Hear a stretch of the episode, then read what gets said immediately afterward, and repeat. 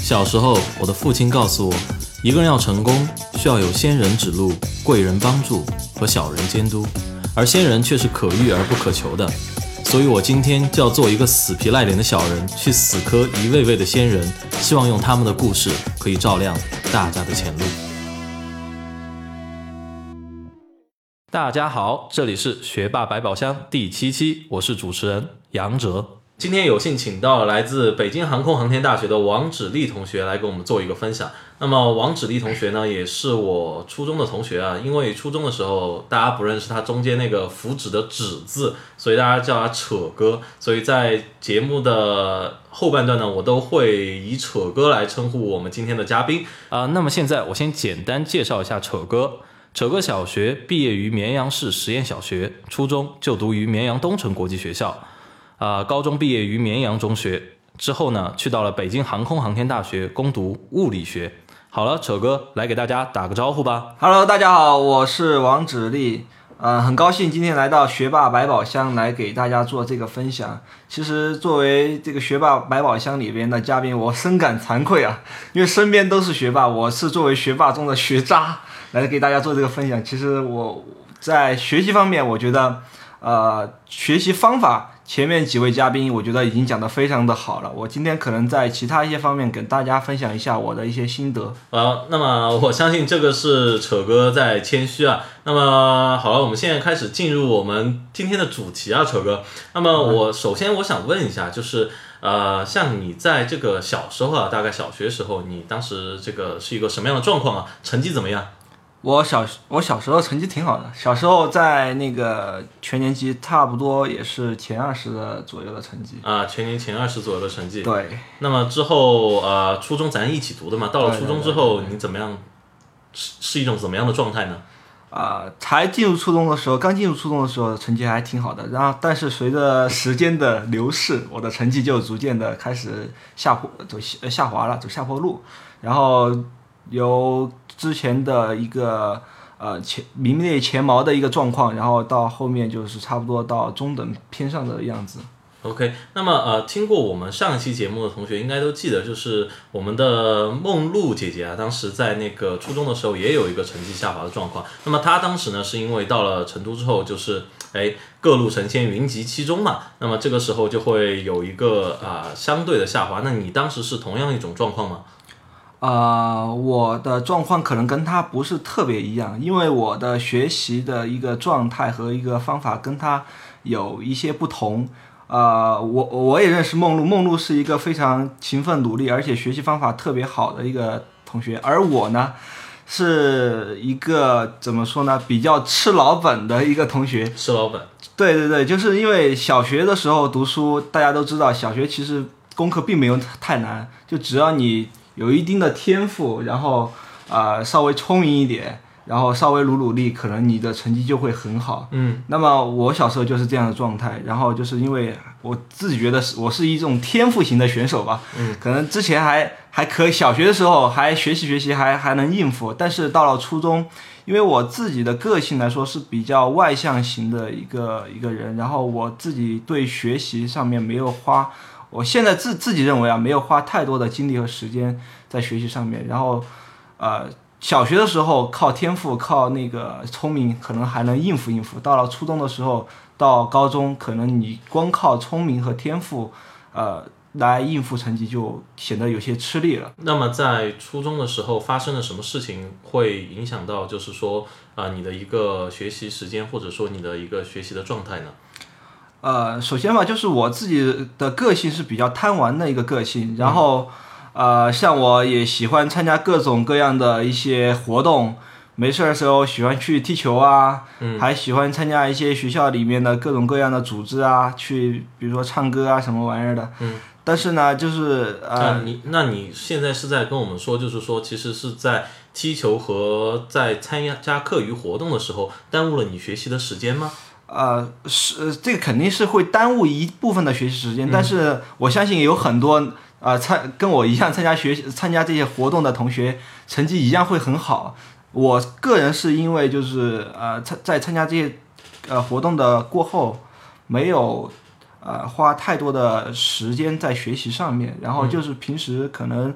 呃上课的时候啊也不是特别的认真那种同学，然后呢就是可能就是靠一些天赋吧，然后就自己觉得好像都还能学得过，然后就就就就这样。啊，那初中有发生什么事情，就是说对你产生了一些巨大的影响吗？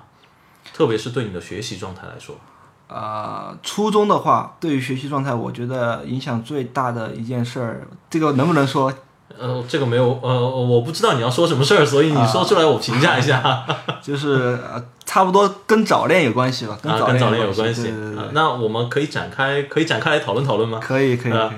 可以可以可以可以。啊，你说，呃，其实是这样的，其实也不叫早恋，就是其实人进入青春期吧，大家多多少少心里会有一点 萌动。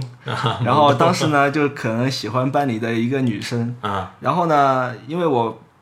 就是因为你喜欢一个女生过后，你的心理状态就会发生变化。你这上课的时候，你就会呃情不自禁的去观察她，去看别人在干什么，然后去关注别人去了，就没有去上课去听讲。然后下课呢，你又会想着各想着各种各样的方法去接近她，跟她说说话呀，看看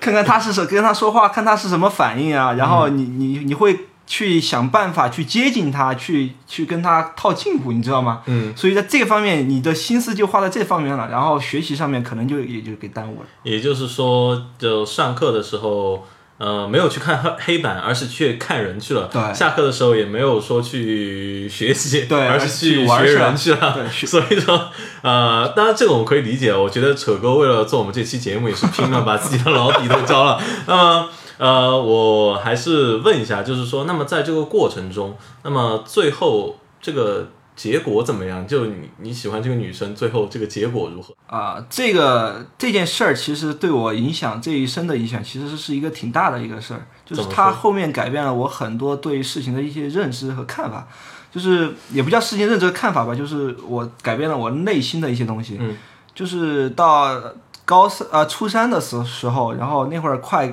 中考了。嗯然后当时我才得知，我一直喜欢的这个女生跟我的一个好哥们儿其实一直在一起。然后呢，他俩他俩成绩又特别好，嗯，然后呢，全班也就只有我不知道。然后呢，然后当时我就其实其实特别的绝望，特别的伤心，你知道吗？然后当时呃，那个那个幼小的心灵受到了一万点的打击。啊，远点的伤害。对，受到一万点伤害。然后，那从那以后呢，因为快接近中考了嘛，然后那段时间心情就特别的低落，嗯然后就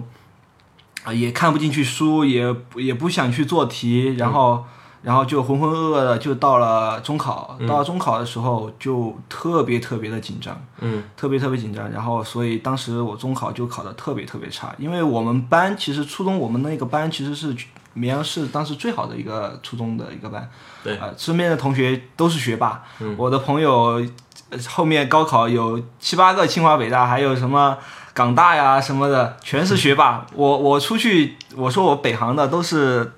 不敢说话的，你知道吗？抬不起头，你知道吗？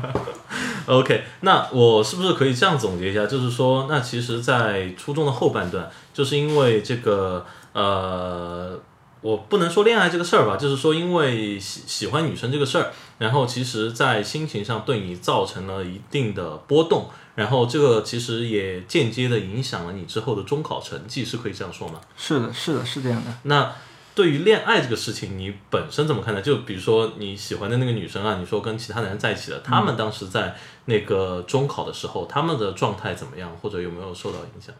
他们他们状态肯定没有受到影响，他们都是两个学霸，然后然后当时他们的成绩也都特别好，也很稳定，嗯而我反而就是因啊，反而就是你没有去那个怎么说呢？你还会花很多的心思在这上面， 别别人可能已经就是呃，大家都相互鼓励，在哎好好学习，啊 相互鼓励，对对对对呃就人家两个人结伴同行，对结伴同行，而我一个人在那儿孤苦伶仃孤苦伶仃，对对对。啊，OK，好啊，那这个这个当然，我觉得扯哥真的是一行心酸一行泪哈，已 经把他的老底交的差不多了。那我觉得这里我们是不是可以这样总结一下，就是说，其实呃，恋爱这个事儿呢，其实在于自己处理的好不好。特别是在一个比较早的时期里，你自己对这个东西状态的一个把握，其实是更重要的。因为我们知道，在初中的时候，嗯可能，哎，在青春期嘛，大家刚刚进入青春期，对异性的这样一个呃想法或者是这样一种呃爱慕，其实是不可避免的，但是可能需要一种比较好的拿捏方式，才不会对自己一个正常的学习生活产生影响。是不是对可以这样对对说，我对你的你的这个说法我非常认可，就是说，呃，人进入青春期，多多少少心里会产生一些这样这样的情愫，这个是非常正常的。然后你喜欢一个女同学也好，男同学也好，这个也是非常正常的一种心生理或者心理的现象。嗯，呃，只是说我现在站在我这个角度来想，我这当时为什么没有处理好这件事情？其实我觉得其实有几点的东西，第一个就是。呃，我把这个事情其实看得挺简单，就是说，呃，事情本身我，我就是作为当时的我，可能心智还比较不成熟，嗯，就觉得，呃，去追求一个女生，可能你需要的东西，对于男生来说需要的东西就是你的外表，嗯，或者是你的一些言行举止，嗯去呃引起对方的注意。其实现在现在来想，其实女生对一个男生产生一些一些感情或者什么的，他其实呃，你你说长得帅的东西，长长得帅的人吧，就也就那么多那么多人，那中间的这部分人怎么 办呢？对吧？其实大部分人都是普通人，我和你，我和我们都是普通人，对，我们都不是那个梁朝伟，也都不是那个那个那个，呃，都是帅大帅哥，对所以我们拿什么去获得别人的喜呃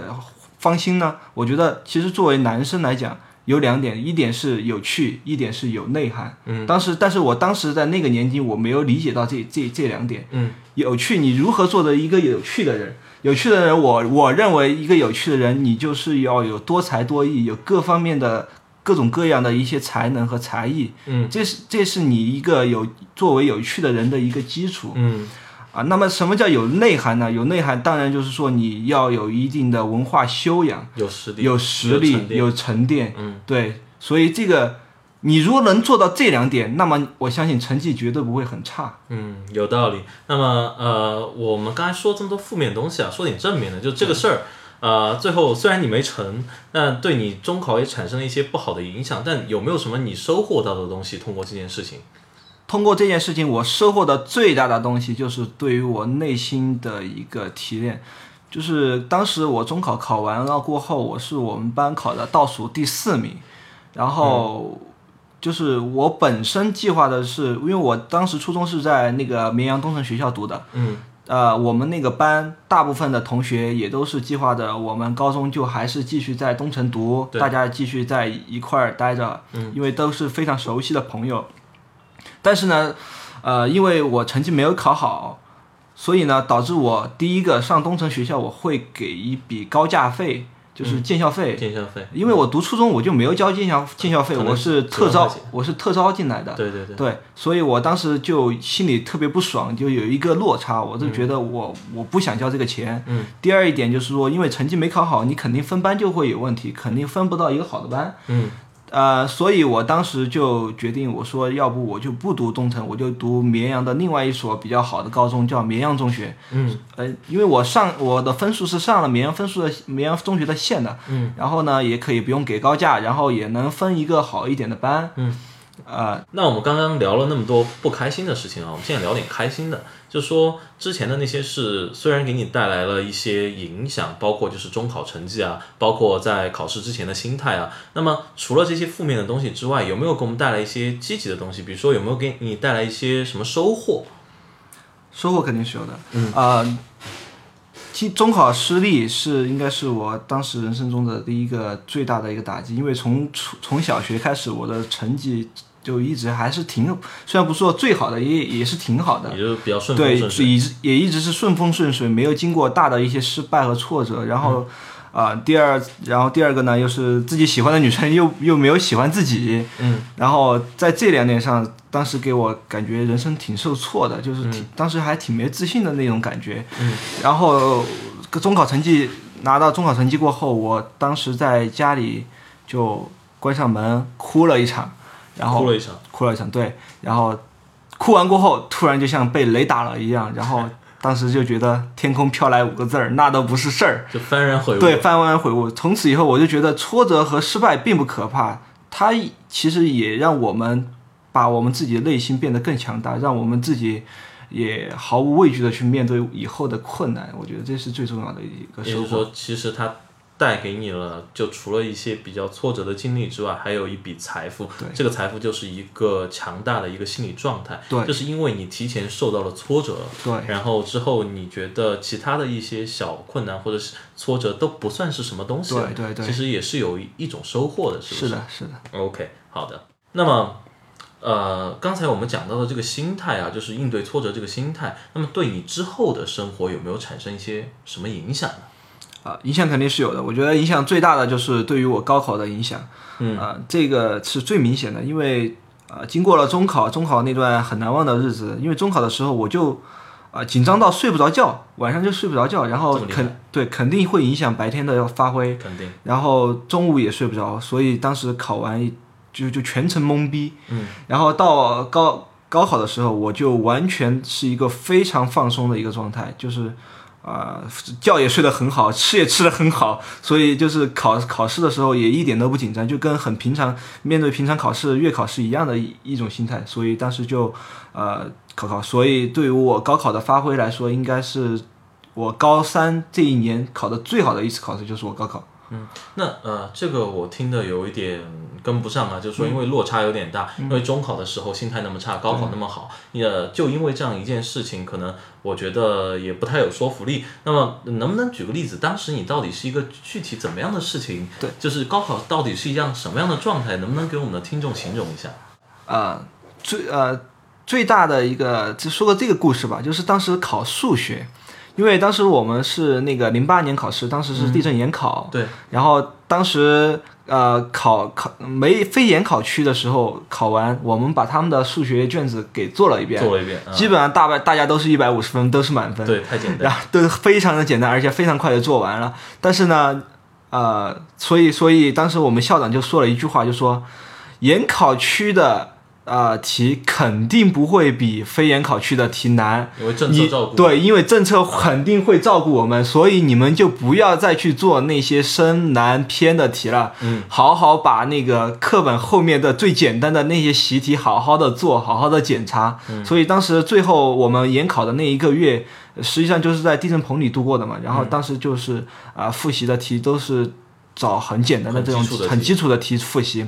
啊、难题都没看。但是呢，实际上我们考试的时候发现，当我做数学的时候，从来没有遇到过的情况就是第一道大题的第三个问题就都不会做了。因为第一道大题一般是最简单的的一道大题，大题里面最简单，大题的难度一般都是从从由由易到难嘛，最后一道大题一般是最难的嘛。嗯。所以我做第三个小问的时候不会做，当时一下就懵了，你知道吗？懵了，然后我就说不可能啊，这是最简单的一道题，三角函数嘛，我记得很很对清楚，三角函数不不可能不会做呀。然后就一直在那儿憋憋憋，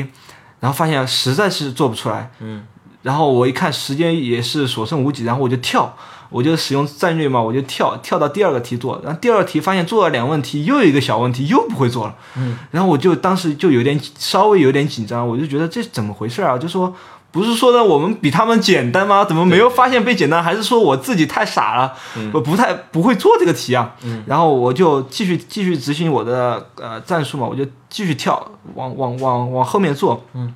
然后我看时间不行了，是然后我就干脆直接翻到最后一个题做，然后我就把最后一个大题给做掉，然后然后再倒回去做，然后最终呢，这个试考完过后，我是很少空卷子的，就是数学是因为是我的强项嘛，数理是我的强项，啊、数学当时就空了将近二十多分的题没做，完全没做，就是就白卷，然后我就这个这个其实我感同身受，因为当年我考的时候，那是我人生高考第一呃不是高考啊，就高中的所有考试第一次空了数学的卷子，我空了一道半的大题，有一道整题的那个叫什么立体几何的题啊，我也没有做，就是说当时其实对我打击挺大的，也就是说。当天晚上，其实我是考完数学那天晚上，我是没有睡着觉的。那么我相信你跟我有同样的境遇，啊，我们考的都是差不多的题啊。那当时你做你考完之后，你空了二十多分，空的比我还多一点。那我是没睡着觉，对你当天晚上的表现怎么样？呃，当天当天这是这样的，挺有意思的。当天我考完试走出考堂，然后考我看到很多同学都面色凝重，然后因为家长都在门口接我们嘛，然后看着我们面色凝重，然后好多家长都在问问，然后是怎么回事儿，然后有些学生就哭了，哭 了，哭了。然后我妈当时是来接的我，然后我当时也就是，其实我心里很平静，但是呢，我就想装一装，我就没有表情， 我就没有表情，我就没有跟我妈说一句话。然后，然后，然后我在全程，然后我在车上，因为我妈看我表情凝重，我妈也不好。也不敢问。不敢轻易开口问，然后就这样一直僵持到回家。回家过后，我就默默地把门关上，然后就就躺在床上。然后这个时候呢，我就听到我妈给我们的数学老师打电话，说：“哎，老师，这个题这个是怎么回事儿？这这今天这个考试是很难吗？还是怎么样？他怎么回来全程一句话都不敢说对？他是不是不是考得特别差？”然后我当时听了这话，哎，我内心其实非常的平静。然后我其实想，我想出去跟他说两句，说其实没什么。嗯。但是呢我也懒得动，我就是干脆就躺在床上，直接睡其实我就直接睡觉了。我正因为我觉得很困，我就睡觉了。然后第二天早上起来，我妈问我没有什么，我说我完全没什么，然后就去继续考试，然后就是数学的发挥完全就没有影响到我后面的就是那另外两门考试。也也就是说，这样一个心态，你当然表现比我好，你至少还能睡得着觉啊。那我想说，就是那这样一个心态，其实跟之前你在初中的时候的那一次挫折，或者那两件事情的挫折是有很大的关系的，对不对？对对对，非常大的关系，因为当时经历过之前的那个事儿过后，我就觉得我自己以后不能再像之前那那个样子了。啊，那么呃，说到这里啊，我就想问一下，因为呃，我看到你最后是去到了北京航空航天大学，对，那么呃，按照你当时中考完了的成绩来说，对，按照那个成绩，你要上到北京航空航天大学，其实是一件不那么容易的事情，对但是你在三年的时间里你做到了，那么我想。除了这个心态的原因，还有没有一些其他的故事呢？当然，我觉得呃，环境对人影响也挺大的。环境对环境，就是你身边的同学，还有这个学习的氛围。嗯，那么对我影响最大的呢，我觉得是我的一个好朋友，也是我的同学。嗯，呃，他现在也是在杜克读博士。在杜克读都都是，但是当时的情况是这个样子，这个故事其实挺有趣的。他和我进入我们班，他是倒数第一名，我是倒数第四名你。我指的是进就高就中就的进班高中的啊班的时候，啊、我我俩进进班的时候，其实都是找过关系的，你知 道吗？就是想分到去一个很好的班，嗯当时都找过关系，然后。他是完全都没有，完全没上线，他成绩是非常非常的差的。初中的时候，嗯，那比我还要差，我可以好很有自信 的说。然后，然后，然后，然后，当时就是是这样的情况，然后我们俩因为呃成绩也差不多，然后性格也很很接近，然后家庭条件也差不多，然后所以大家就很投缘、很投机，所以当时也进校过，很快就成为非常好的朋友。因为他是广汉人，因为在绵东读书嘛，然后周末也都回回家跟我，呃，在我家住，跟我睡一张床，就是说我我俩是睡一张床的男人。啊啊，也就是说，我可以这么说，你们两个难兄难弟的，对对，难难兄难难兄难弟。啊，但是呢，有一天他对我改变印象最大是什么呢？就是有一天突然有一天啊，我不知道是他被雷劈了还是怎么的，啊然后然后他他找我非常一本正经的问我，他说你的理想是什么？我哦就问了一个很正经的问题，对，问了我也很正经的问题，然后我当时就懵逼了，我说啊，我说我的理想可能就是我以后有钱了，我就去给那个慈善机构捐点钱，嗯，让他们去做抗癌药物的研发，这是我最大的人生最大的理想。这个理想好崇高， 你你你听他的理想更成功。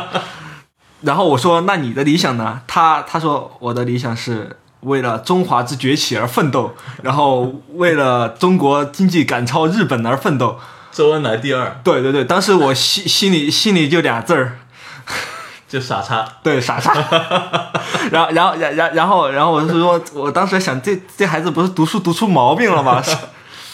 这么崇高的理想，但是呢，他说完这个话过后，我其实就一直开始开始就心里开始默默的关注他，观察他在干什么，有没有什么变化。然后我就发现，其实他从说完那个话过后，变化其实就蛮大的。他就开始就是喜欢跟成班里成绩特别好的一些一些同学啊、经常交流啊，然后学习，看他们是怎样学习的，然后跟着他们一起学习。然后不懂的也就是非非常积极的去问一些问题，嗯，晚上回回到寝室也是非常的刻苦努力，在被窝里打电筒看书。他以前不做这些事儿， 他以前也不做这个事儿，因为我是从来不会做这个事儿，因为我从小就自视是那种天赋型选手，天赋就型选手，啊非常鄙视那种在熬夜加班的那种类型。但是但是呢，我看到他这个样子，其实我内心还是有一点小小的触动冲冲击，对，就对我有一点小小的冲击。我觉得可能我也是时候该改变一些什么了，嗯，该做一些改变了。要是再像之前那样的话，可能也不行了。然后逐渐逐渐的，你就发现他的成绩慢慢慢慢慢慢就提提上来，就就变好了。以前他考不过我，后面慢慢慢慢我就发现我考不过他了。嗯，所以在这个时候，对我的一些内心其实有蛮大的一个冲击的。嗯，就人都是不服输的嘛，哪怕再好的朋友、再好的同学，我都不愿意输给他。对所以这个时候可能也激发到一些我的斗志，也让我自己可能对于学习的态度有所转变。嗯，然后开始认真的学习，也开始呃经常就是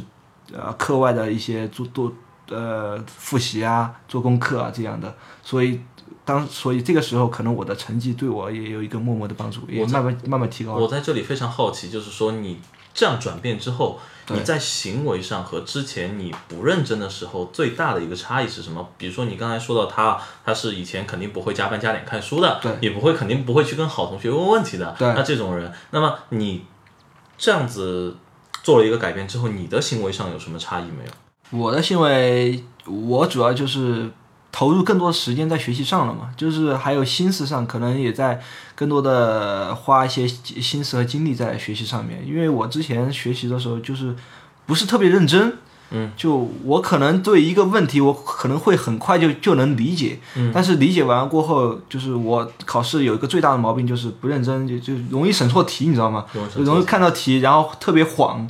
就是比如说数字经常看错啊什么的，反正就是各种各样的就粗心，我对们说的，各种各样的小毛病，对对对对对。然后呢，也不愿意多做题、多练习。其实我觉得，呃，初心是就是我们说的好听一点就叫嗯初心，其实说的不好听一点，其实就叫你没没做够、没练够。嗯，就说你的还没有达到达一个非常熟练的一个程度。嗯，我觉得其实是是现在现在来看，很多东西都是熟能生巧嘛。就是你如果这个题你都做了一百遍了，嗯，那再初心你也不可能做错这个这个东西。也就是说，我可以说一下，就是说我发现啊，就是从你刚才的这个呃告诉我的事情当中，我发现第一个你开始学会总结了。对对。就你会去总结我到底是哪儿不对了，对然后第二个，你也会去下画更多的功夫，然后第三个，你的心态上面有一个很明显的改变，就是说，好像感觉要平静很多，对对对，就不像之前那么浮躁，讲出来的经历那么感觉那么浮躁。对对对对，所以我觉得这三点是不是在你高中时候对你起到很大作用？是的，是的，这这三点确实是起到很大作用。主要是我是觉得，就是身边的朋友他们的一些言行会默默的影响着你，因为一个人的认知是很有限的，你的很多认知其实是来自你身边的一些朋友。特别是在学校对这样一个对对封闭的圈子，确实对对对，这个封闭的圈子，他别人的你看到别人的怎么做，你如果你身边人都这样做的话，你可能自己也默默开始这样做了。也就是说，我是不是可以这样说，就是说，呃，在如果我跟一群就是好一点的朋友混在一起，他们都这样做，我就认为世界上的人是不是都应该是这样的？然后，如果是一群不太好的朋友在一起，那么他们比如说每天玩儿或者玩游戏，每天讨论游戏、看课外小说，嗯那么上课也不认真听，天天打打闹闹，我就觉得好像作为一个高中学生，是不是就应该是这样的？是不是有这样一个意思在里面？呃，可能差不多吧，大大概是这个意思。其实就是说，你身边的人要是是一个积极、乐观、向上的一个这样的一个氛围的话，那么你肯定也能感受到这样的氛围，对你也会自己去做一些改变。 OK，那在高中的时候啊，就是除了你刚才说这个人，还有其他的人或者人们对你产生这样的影响吗？比如说那个我从小的朋友圈，其实都是一个非常厉害的一个朋圈子，身边的朋友充斥着各种各样的学霸，所以我如果不努力的话，如果不改变的话，可能就会被这个圈子就逐渐逐渐就就就失去了这个圈子了，就被那个。所以我想我的朋友可能也是同样的一种心态，就是你刚才说的，哎对对，就是我刚刚说啊的那个朋友，他也是一同跟我同样的心态，所以呃，他才跟我一起努力。我们俩一个是从进校的时候倒数第一，一个倒数第四，到最后一个他去了香港大学，我去了北京航空航天大学，所以也算是一个小小的逆袭吧。 很大的逆袭。 但是这个故事其实告诉我一个事，就是告诉我也告诉可能给告诉大家一个故一个事儿，就是，呃，你做任何事情，呃，it's never too late，就是你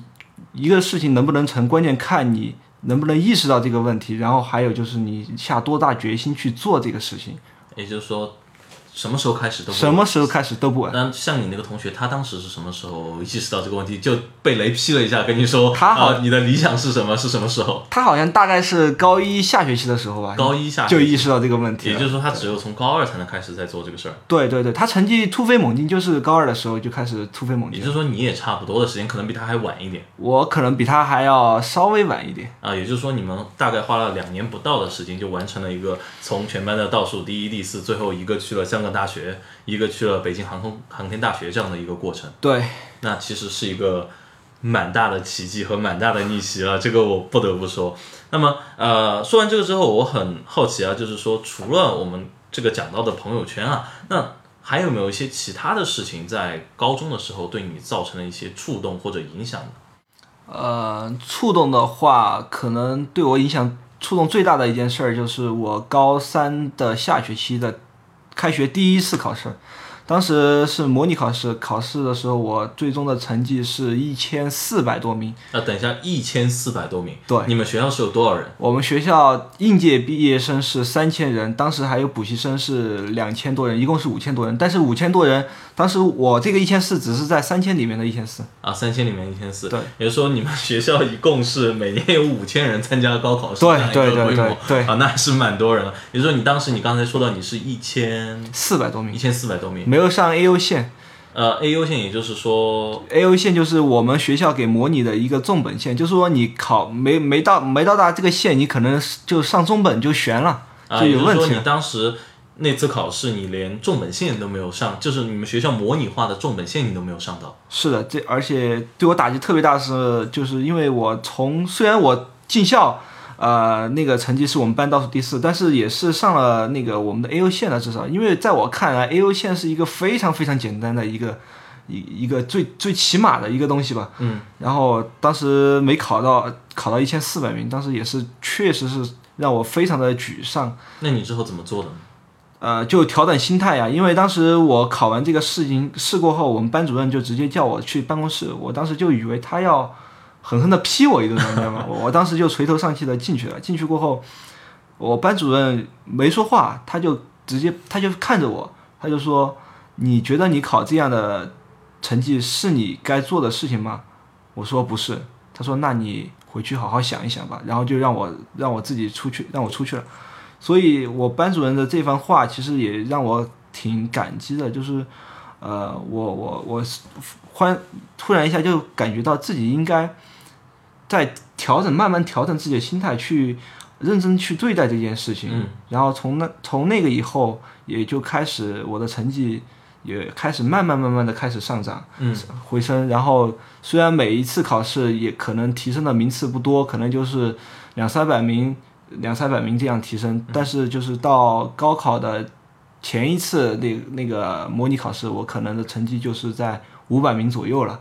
五百名左右那。是很不错的一个进步。呃，对，最后考的可能还要就是高考是考的最好的嘛，就相当于我的那个高三的那一那学学学一年的成绩就是一个 V 型反转的一个故事。微型反转那个对故事对。啊，那我好奇一下，啊就是不知道在老师跟你谈话之后，你有没有具体去做什么事情来实现了这样一个的一个提升呢？因为我们现在很多的听众啊，可能他们也有目标说要自己提升多少名，但是有可能努努力了。但是很多时候看不到收获，就不像可能你运气这么好，哎，好像下一次考试我就进步两三百名，下次考试我又进步两三百名。那其实这个是一个很难完成的目标啊。你算一算，如果你从一千四百名到五百名的话，其实这个提升了多少？这个提升了百分之几百吧？对对我这样说应该不过分。所以那这样一个过程中，你有没有具体做一些什么呢？呃，具体做的话，其实就学习方法，就学习方法而言，其实就跟大家差不多，就是比如说我错题，嗯，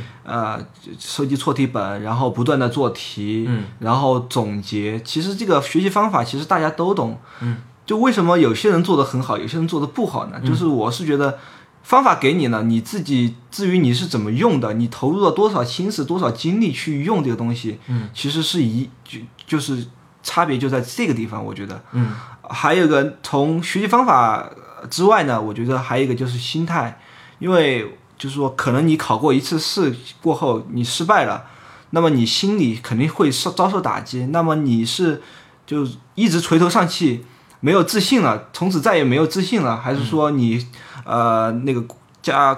加满劲，就从大头侠对大侠重新来过，对，重新 来过，对，八十八年后又是一条好汉这种心态，啊所以我当时就是呃，因为之前的心态还一直觉得还比较好，嗯所以这件事情过后，呃，我也是不断的给自己加油打气，我是觉得就是失败一次不可怕，嗯因为我自己也知道我自己的成绩不是这不应该是这个样子，嗯，你我对也自己有信对心我也有很很有信心，嗯所以我也没有是就是垂头丧气，反而就说更加努力认真的去对待这件也事就是情。你初中时候那两次挫折的这个作用又显现出来了。对对对对，是这样的神灵又开始保佑 我了。 OK，好的。好了，下面我们将进入两分钟的茶歇。在这两分钟里，大家可以点击屏幕右上方三个点的图标，将我们本期的节目分享给身边感兴趣的和有孩子的朋友们。另外，如果大家觉得本期节目内容还不错，欢迎大家随时点击我头像下方的打赏图标，为我们的嘉宾扯歌、木鸡些车马费。OK，now、it's music time。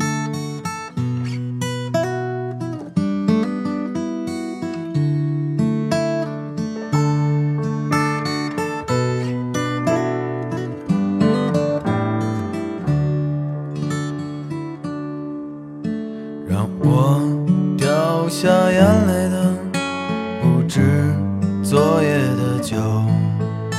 让我依依不舍的不止你的温柔。余路还要走多久？你攥着我的手，让我感到为难的。是挣扎的自由。分别总是在九月，回忆是思念的愁，深秋嫩绿的垂柳亲吻着我额头，在那座阴雨的小城里，我从未忘记你。长途带不走的只有你。和我在成都的街头走一走，哦哦直到所有的灯都熄灭了，也不停留。你会挽着我的衣袖，我会把手揣进裤兜，走到玉林路的尽头，坐在小酒馆的门口。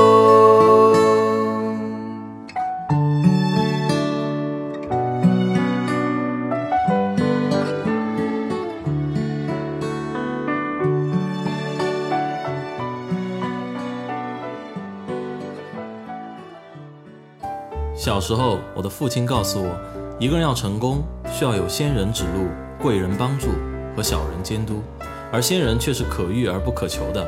所以我今天就要做一个死皮赖脸的小人，去死磕一位位的仙人，希望用他们的故事可以照亮大家的前路。那么，丑哥，高考结束之后，你也是去到了北航。那么，你能不能先给我们简单的说一说北航是一所什么样的学校呢？因为大家可能对这个啊、呃清华北大会比较熟悉一点，北航我们平时听的要少一点。啊，北京航空航天大学它是隶属工信部的五所大学之一，恭喜对，它不属于教育部管，对对，它是一个很传统的理工类院校，嗯啊、就听这个名字，大家都应该能知道，北京航空航天大学最厉害的专业应该就是航空、嗯航天这这个方面的，然后还有就是其实还有计算机嗯啊、自动化这些，其实工科类的专业其实都特别厉害。嗯啊、在全国也是专业排名也是名列前茅，应该在前五的这种专业性的理科类院校嗯啊、这种理科类院校呢，就有一个很著很著名的特点啊，叫男女比例，男女比例 嗯男女比例就特别低，然后就一我们学校是七比一的男生比女生啊，啊、就大概是这样一个一个一个情况。七比一。对，但是呢，北京航空航天大学呢，在北方其实相对有名一些，嗯，然后特别在北京，其实口碑非常不错。是的，然后它是因为就是我们学校校风特别的淳朴，因然为男后生多吗？还是不是理因为科生多？因为理科生就是有 一个共同的特点嘛，就是比较憨厚，啊就就就就有点像技术宅这种这种感觉就有啊点。像我们的这个幕后策划对对对梁哲对维对，同学梁哲这维样同学这种感觉就是非常刻苦、非常努力，然后人也比较踏实这种。 OK，所以在北京还有北方的那个口碑就也都特别好，然后在北方收分也蛮高的。啊，但是在我们四川这边可能不太知名。哎对，在我们四川北相对要低一些。哎，我们北航跟我们的那个呃中国航天工程有什么关系没有？就是像嫦娥啊这些，大部分的就是中航系的，大部分都是我们的校友。那除了这个航天之外，包括这种比如说机场这种，有没有你们的校友？机场的话我们没有，就是我们我们有给南航代培训飞行员，啊对对，也有飞行员，就是帅哥特别多。啊，也就是说全是跟飞有关的事儿都对，跟哦可以飞、跟飞机、跟航空航天的航空器、飞飞行器这些有关的，火箭啊这些都有关的，都可以考虑去北航。都可以考虑去北航。哦 OK，那么丑哥，我看到你之后在北航是选择了一个物理专业，但是呃，你毕业之后呢，又其实从事的工作是去到了银行。那么在这个过程中，对我来说，啊这个银行和物理是一个 是两个完全不搭嘎的东西。那么在这个过程中发生了一个什么事情，会有这样一个转变？呃，其实这个我当时的分数的话，就是也是刚刚上北航的线，嗯，但是在对于专业选择上面没有过多的，就是太强的一个选择权，嗯，就是当时也是被调剂了，调剂成那个、呃物理专业。本来我的专选的专业是那个交通运输专业，交通运输。对对对， OK，啊、其实说实话，我当时高考完的时候，对于专业没有太大多的概念。其实选交通运输也是因为家里人觉得说，听说好像这个专业好像还可以，就出于就业前景还、还还行嗯啊、所以当时就选了这个专业。但是呢，我。嗯，就是通知书拿到，就是说我被调剂到物理专业的时候，其实我内心也很平静，因为我我当时也不知道自己未来能干嘛嘛。然后我觉得呃物理也是一个基础类学科，就是你哪怕你后面要搞金融、搞经济啊这些方面，其实都脱离不开基础学科嘛。嗯，所以当时我觉得学学基础学科也不错。如果将来知道自己想干嘛的时候，我们再换一个专业，其实也没有任何的影响。嗯，所以我当时就就就就就读了这个，然后加上我自己对我自己的性格的判断，嗯因为我从小到大都是一个很外向型的人，外向型我嗯特别喜欢跟朋友一起玩啊，一起嗨，然后一起跟结交到处去结交朋友，然后就是，所以性格也很活泼。所以当时我知道这个专业的时候呢，我我其实内心就知道我不是一个适合搞科研的人，嗯因为搞科研必须得静下心来，坐坐下来，呃，认认真真的对待这个东西。对然后。但是我呢，我的性格可能就更外向一些，更适合跟人打交道一点。那你做了一些什么事情呢？在大学？所以我当时虽然我决定去读这个专业，但是呢，我进校第一天我就知道，我说我在科研上肯定是做不出什么名堂，嗯，所以呢，我没有把太多的精力花在学习上，嗯，呃，所以我把我我当时进校的时候，也是因为这个原因吧，就是可能有一点有点误打误撞的的因素，因为啊、呃恰好读物理专业的，你知道这报物理专业的同学，大家又都是像这种比较啊、呃能静下心来，能能想去搞科研的这这类型的人，对所以恰恰我可能在这个专业里面就显得是一个另类，一个异类，然后呢，所以就会有大量的这种学生工作呀，这种机会留给我，因为他们都不愿意去做嘛，嗯，然后我就我就说，那你们不愿意做，那正好呀、我又想做这些事情，那我就来做，我就为你们服务。嗯，所以我从进入大学第一天，就是大一的时候，我就开始担任我们年级的大班长，然后大班就长负责他们的，就是跟我我负责跟辅导员呃沟通嘛，嗯然后负责一些日常的工作，班里的日常工作。然后呢，也是后面进入院里的学生会，然后帮的超慈学生会里面的一些工作，你包在括学生会担任什么职位呢？呃，学生会里面我的职位其实，呃，我的名头叫外联部部长，其实就是说我是一个万金油，哪里有活就我就去哪里，什么啊救要、火队员？对对对，什么 要办运搞运动会啦，也是我去相当于当体育部部长去弄，然后要办晚会了，也相当于我当文娱部部长去弄，嗯然后还要我还要去拉赞助，然后相当于也反正也是一个很很万金油的一个一个一个职责，就是做的事情很杂。嗯然后进校过后，也在其他的一些学校里的一些团体干过，就是像社团联合会，嗯，还有像那个呃党校的活动部，我都干过，也举办过一些学校级别的一些大型的文艺活动，嗯，也做过这样的事情，嗯，因为我我第一天我知道我不适合这个专业，所以我想的是我不能把这，但是我不能把这个时间给浪费掉，嗯所以我必须得给自己安排一些觉得有意义的东西。嗯就是因为我自己喜欢跟人打交道，那我就就去做了很多这类似跟人打交道这样的工作。嗯所以这个，呃，其实学校中的这些活动对我将来就是对我初入社会过后。呃，对工作的选择其实也有一个比较大的影响，嗯，因为平时你跟人打交道打打习惯了嘛，嗯然后所以当时，呃，我本身是要出国读研，最后没有去，因为各种原因没有去。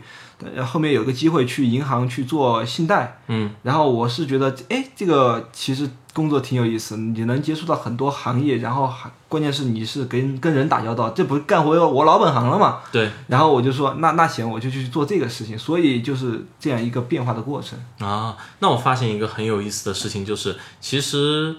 好像从你想告诉我的东西来看，我发现就是呃，你学的什么，其实好像跟你之后要做的什么，是是不是并没有太大的关系啊？呃，其实从专业的角度上来讲，其实真的没有什么太大的关系。就是哪怕其实，其实我是觉得很多工作，现在的很多工作，你要说专业对口出来，其实很少，除非就是你极极专业的东西，就是比如说你进入一些科研部门或者进入一些研发部门，它需要你有极强的专业背景知识的这样的这样的这类型的工作比需如要说。核物理什么的，呃，对啊，就是比如说你做核物理研发或者是核武器的这这些东西，那肯定是需要你有极强的物理背景对，极强的专业知识，对吧？但是其实像社会类的大部分的工作，像销售啊、sales 啊这些东西，嗯其实其实说白了什么都能干，就是你什么专业都都能去干这样的工作，就是看你自己的能力和性格适不适不适合这个岗位，适不适合工作。嗯。但是呢，在这儿我有一点我想提到的就是说。呃，我其实还是蛮后悔的，就是说我关于学哪习一点关于学习的事，就是在我大学的时候，我花了特别多的时间去做活动，嗯，呃，但是呢，学习成绩其实就很一般，就我、因为我没有花任何心思在上面，嗯，然后其实我现在蛮后悔，因为我觉得我还是应该当时的话，还是应该努努力，好好学一学，嗯，因为其实虽然。我出来的第一份工作是去进银行，嗯，啊、去从事信贷工作，看似跟这个我学的物理专业没有八毛钱的关系，嗯，但是呢，就是说，其实我在工作中发现有很多问题，就是比如说你去一家专门制造一些仪器的厂，嗯一些一些很专业仪器的一些公司，嗯你去评判他们的产品的时候，其实你发现你的专业就用上用上了。啊对，就是你比如说一一家制造光学薄膜的一个一一家公司，嗯，就可能其他的信贷员去看，他完全就搞不懂这这个东西，你的技术到底是先进还是不先进，嗯，你这东西好还是不好，你这东西是不是拿来忽悠我的，其他人根本搞不懂，嗯，就别人说什么就只能说什么，但是我去，因为我有一定的专业背景知识，所以别人就忽悠不到我，你嗯不知道敢吗忽悠你。对，然后我我我可能还问一些问题，他可能还要答不上。嗯所以，所以这个就是说，其实我现在反过来想，我觉得我当时学读书的时候应该好好学一下。其实我就是在这儿也奉，就是也是给各位呃学弟学妹一个建议嗯一个建议，就是该你读书的时候一定要好好学习，因为你虽然说你。觉得你以后从事的东西好像是用不上你现在学的东西，嗯、但是不一定它哪一个时候就派上了用场。也就是说，你在这个大学的时候，其实不是说你拿到一个文凭或者拿到一个毕业对证对书就了事，对对对，你该学的东西还是要学一下，今后会用得上。对，至少就说至少你也要知道你以后到底想干嘛，你要对自己在哪一方面有一个提高。我觉得 OK，是这样的好的。那丑哥，我我好奇一个事情啊，就是当你到了银行做信贷工作之后，因为这个可能我们在座的听众现在虽然比较远啊，但是也是一个他们可能会比较感兴趣的东西。那么在这个过程中，你有没有一些有意思的故事？因为毕竟做信贷可能涉及到的行业很多嘛，那么有没有一些有意思的故事可以跟我们大家分享一下的？啊、其中有一件事儿是印象挺深刻的，就是当时有一个客户也是在异地，然后当时我和我领导去前前后后一共去过三次，我自己去过两次，其中，嗯，然后其中呢，我这客户做什么的呢？啊这客户是做扑克牌的，扑克牌的，其实就是按他的话说，他是在川西北地区垄断了这个川西北扑克牌市场的， 他们是想贷款还是？他们是想做做贷款，然后我们当时就过去看实地考察嘛，嗯然后给我们提供的很多材料啊，包括带我们去看参观厂房啊什么的，嗯呃，反正也做的很周全，材料给我们的财务报表也非常好看，嗯，就显示感觉公司很有实力一样。然后，然后我我领导就在我们第三次去完那个车间过后，嗯，下来他就私下问我，他说你觉得这个款能不能贷，该不该贷？嗯，我当时就说，我说这个款一定不能贷。我说为什么？首先人行不行，我现在没法判断，因为我跟他不熟，我也打听不了。但是有两点，我是觉得我可以做这个判断，就是第一点，就是我去过三次，我们去过三次，其中有两次发现车间里面没有人，他们都说的是放假。嗯，也许当时可能真我，因为我们去，因为是异地嘛，我们都是周、周六周天去的，可能真的是在放假。嗯，但是有一次是我周日周中去的，我自己私下去的，然后我也提前没有告知他们，然后我去看。员工非常少，就零零星星几个人。嗯，然后当时他们给我的解释也是说，可能我去的那个时间什么在午休啊，还是什么的。饭点儿啊？对，饭点儿什么的，反正反正有各种各样的理由。然后这是让我一点很疑惑的，我是觉得一个正常开工的，或者说是一个订单非常饱和的一个工厂，它不是这样的一个状态。嗯，就哪怕是有节假日休息，它也不是这么频繁的休息。嗯，肯定也会是一个轮班的状态，不会说是周六周天就有休息了。嗯，对吧？这是一个，这是让我质疑它的一个生产呃生产状况的一个一个状态。嗯，那第二个呢状态呢，就是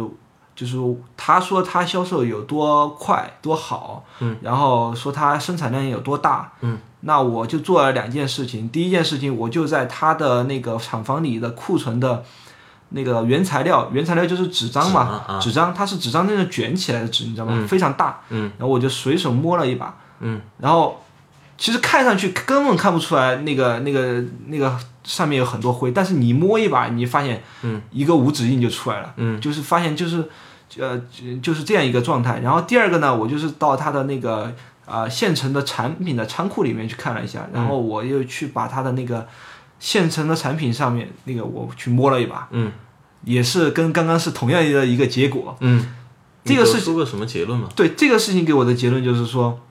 你看啊，如果说它生产生产很好，嗯，是呃周转很快，那么它的原材料毕竟随时都在用，嗯、那不可能说原材料表面上还有那么很那么厚的灰，对吧？原材料上会表明它生产肯定有问题。对啊，第二点就是说它库存产品上。如果说按按他的说法销售的那么好，周转的那么快，那么他那个产品上也不该不应该有那么厚的灰。嗯，我就从这一点上我就判断，我觉得它的生产和销售绝对是有问题的，绝对不是像他说的那样好。嗯，所以我觉得他的财务报表肯定是百分之百是作假。嗯，所以我当时我就给领导说不贷，最后也没有给他贷做做做这个贷款。嗯那我发现这个其实是一个蛮犀利的角度，就是你在做这件事情的时候，这个可能也是一个经验吧，我觉得也是一个经也是一个经验，可能是你长期的这方面的工作，还有之前的一些怎么生活中的一些经验给你带来的一些一些不同的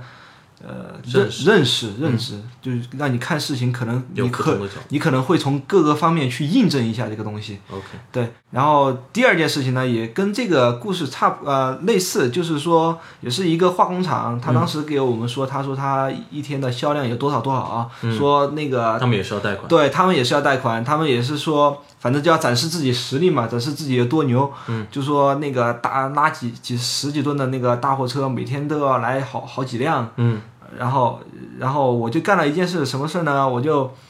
找了三个人，第一个就是门口的保安，嗯，我就问他，我说兄弟，这个你们这个是不是特别麻烦啊？就是你随时动不动就要开门，动不动就要开门，因为你们那个车是不是特别来往特别频繁，特别多啊？嗯。然后保安特别实诚，想都没想就说不啊，我一天就开一次门，基本上一天就一辆车。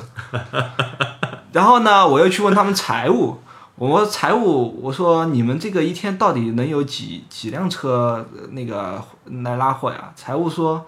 财务有点顿了一下，然后支支吾吾说可能，他说他说每天可能有三四辆吧，就是大概就是这个这个数数，嗯啊，然后我然后第三个呢，我就去问他们总经理，嗯我说，哎，我说老总，你我说你们这个感觉好像销量还可以啊，你这个每天有大概有多少辆？嗯他说，哎，我们这个货简直拉不完，嗯，太供不应求了，嗯，每天都是车排起来 来拉，一天要拉十几辆。啊，我 OK 我说啊 o k 然后然后完了过后我回去就说，我说这个这个款也不 能带，这个明显是在作假。啊，OK，所以我就是分享这两个故事，就是说我们在做事情的时候，啊、可能对于一些事情的看法，可能要从多个角度去印证一下。嗯那么这个我我分享这两个故事呢，也就是说我之前做了很多事情，嗯，虽然这些事情可能，比如说你为班级服务，比如说你去做外联，嗯你去拉赞助，嗯可能看似对你没有直接的成绩上没有任何影响，嗯，没有任何的提高，嗯但是可能对于你某一方面的素质的提高，其实有有潜移默化的一个作用。嗯，就这有个很大的一个对对对，帮助，这样子，很很大帮助。因为我觉得我有些经验，可能也说说白了，有些可能也不是别人教的，嗯，但是为什么我有时候就感觉就想要让他们去做呢？我也不明白我但为别什么人不会，对我也不明白我为什么要去那样去做，但是可能就是我因为我之前的一些经验，可能导致我给我了一这样一些想法啊，所以这个就是我之前做一些工作可能给我带来的一些积极的影响。嗯，这两个故事其实我听完，我觉得很有意思，也很受很受启发。因为像当然扯哥在这两个 case 里面给我们应用到的这样的原理，或者一种看问题的角度，是我们在学习当中其实是学不到的，就是我们平时的学习过程中学不到的，可能来自于我们生活的点点滴滴，甚至是对参加活动或者锻炼我们除了学科能力之外的其他能力方面。来自的这样一些方面。那么，呃，我跟大家补充一个背景知识，就是我们扯哥在银行工作两三年之后啊，我们中国很著名的一家银行，那么它的一个支行是给扯哥提供了一个副行长的职位，在二十六七岁的年龄。那么，相信大家也知道，这个是一个很不容易的成绩。那么从这一点，我相信可能我们的听众也可以感觉得到，就是说，那么在扯哥他在这个初中啊和高中成绩都不太好的一个情况下，最后能够逆袭呢，成功的进入北航，那么在自己的专业又不是自己的兴趣的一个情况下，又可以成功的把自己的事业做到一个别人都企及同龄人企及不到的高度啊。那么在这个过程中，他的点点滴滴是可以。给我们一些思考和一些想法的。OK，扯哥，那么话题进行到这里，我们今天的主题也就差不多了。啊，不知道我们的听众听爽了没有哈？呃，不知道在节目的最后，你还有没有什么想跟我们的听众分享的呢？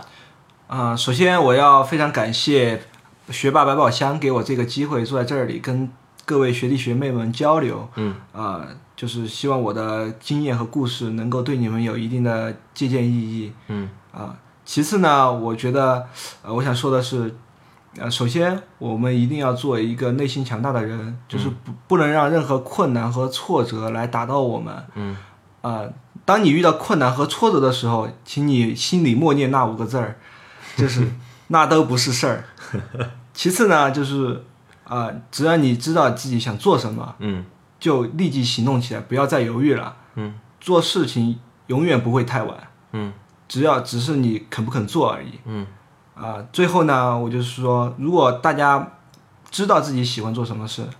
啊、那么就可以多做一些这方面的东西嗯来锻炼自己。如果大家不知道自己喜欢做哪方面的事情，或者自己将要从事哪方面的工作，嗯，那么大家也可以多参与一些有意义的活动，嗯，来呃提高自己，或者是多参加一些社交活动这、这方面的东西，嗯，因为这个有时候你做的事儿，你现在不知道。它能干嘛，或者说对你现在的学习没有一个直接的提升意义，但是不代表它就是没有意义的，它可能在将来的某一个时刻就默默的帮助了你。嗯，好的。那么再次感谢扯哥今天来到我们的学霸百宝箱，给我们进行这样一期分享，希望大家有听得过瘾，听得爽。从小学的成绩优异到初中的失恋和中考失利的双重打击，从高中全班倒数第四到北京航空航天大学，从物理学的门外汉到银行界的翘楚，在扯哥的故事中，首先我看到良好心态的重要性。小小年纪面对失恋和中考失利的巨大挫折时形成的乐观强大的心态，成为了他一生受用的法宝。此所谓塞翁失马。焉知非福。其次，我看到了一位品行端正的挚友，在他的成长过程中举足轻重的影响。一位好友的不懈努力对他的激励，加上他不服输的性格，造就了扯哥与好友高考的双双逆袭，全班倒数第一和倒数第四，携手港大和北航的故事，真的不是运气。最后，我们看到了扯哥的兴趣和爱好对他一生择业的影响。扯哥大学攻读物理学，却在毕业后投身于银行，三年之内便成为其中屈指可数的佼佼者。如今已成为国内著名私募 H China 的投资总监。这一过程也许能给我们今天还在选择学校、文理和专业的困境中的同学们一些参考。好了。这就是我们今天节目的全部内容。如果您想及时的收到学霸百宝箱的节目通知和其他的精彩内容，请长按屏幕上方的二维码关注我们的公众号。另外，扯哥在我们的公众号上给大家留了一个彩蛋，据说是一直激励他不断前行的一首 Beyond 的歌曲，由扯哥亲自演唱。大家可以在关注我们的公众号之后，点击公众号下方彩蛋的标签，就可以找到这个彩蛋了。好了，感谢大家的捧场，我们下周星期六晚上七点，学霸百宝箱不见不散。小时候，我的父亲告诉我，一个人要成功，需要有仙人指路、贵人帮助和小人监督，而仙人却是可遇而不可求的。所以我今天就要做一个死皮赖脸的小人，去死磕一位位的仙人，希望用他们的故事可以照亮大家的前路。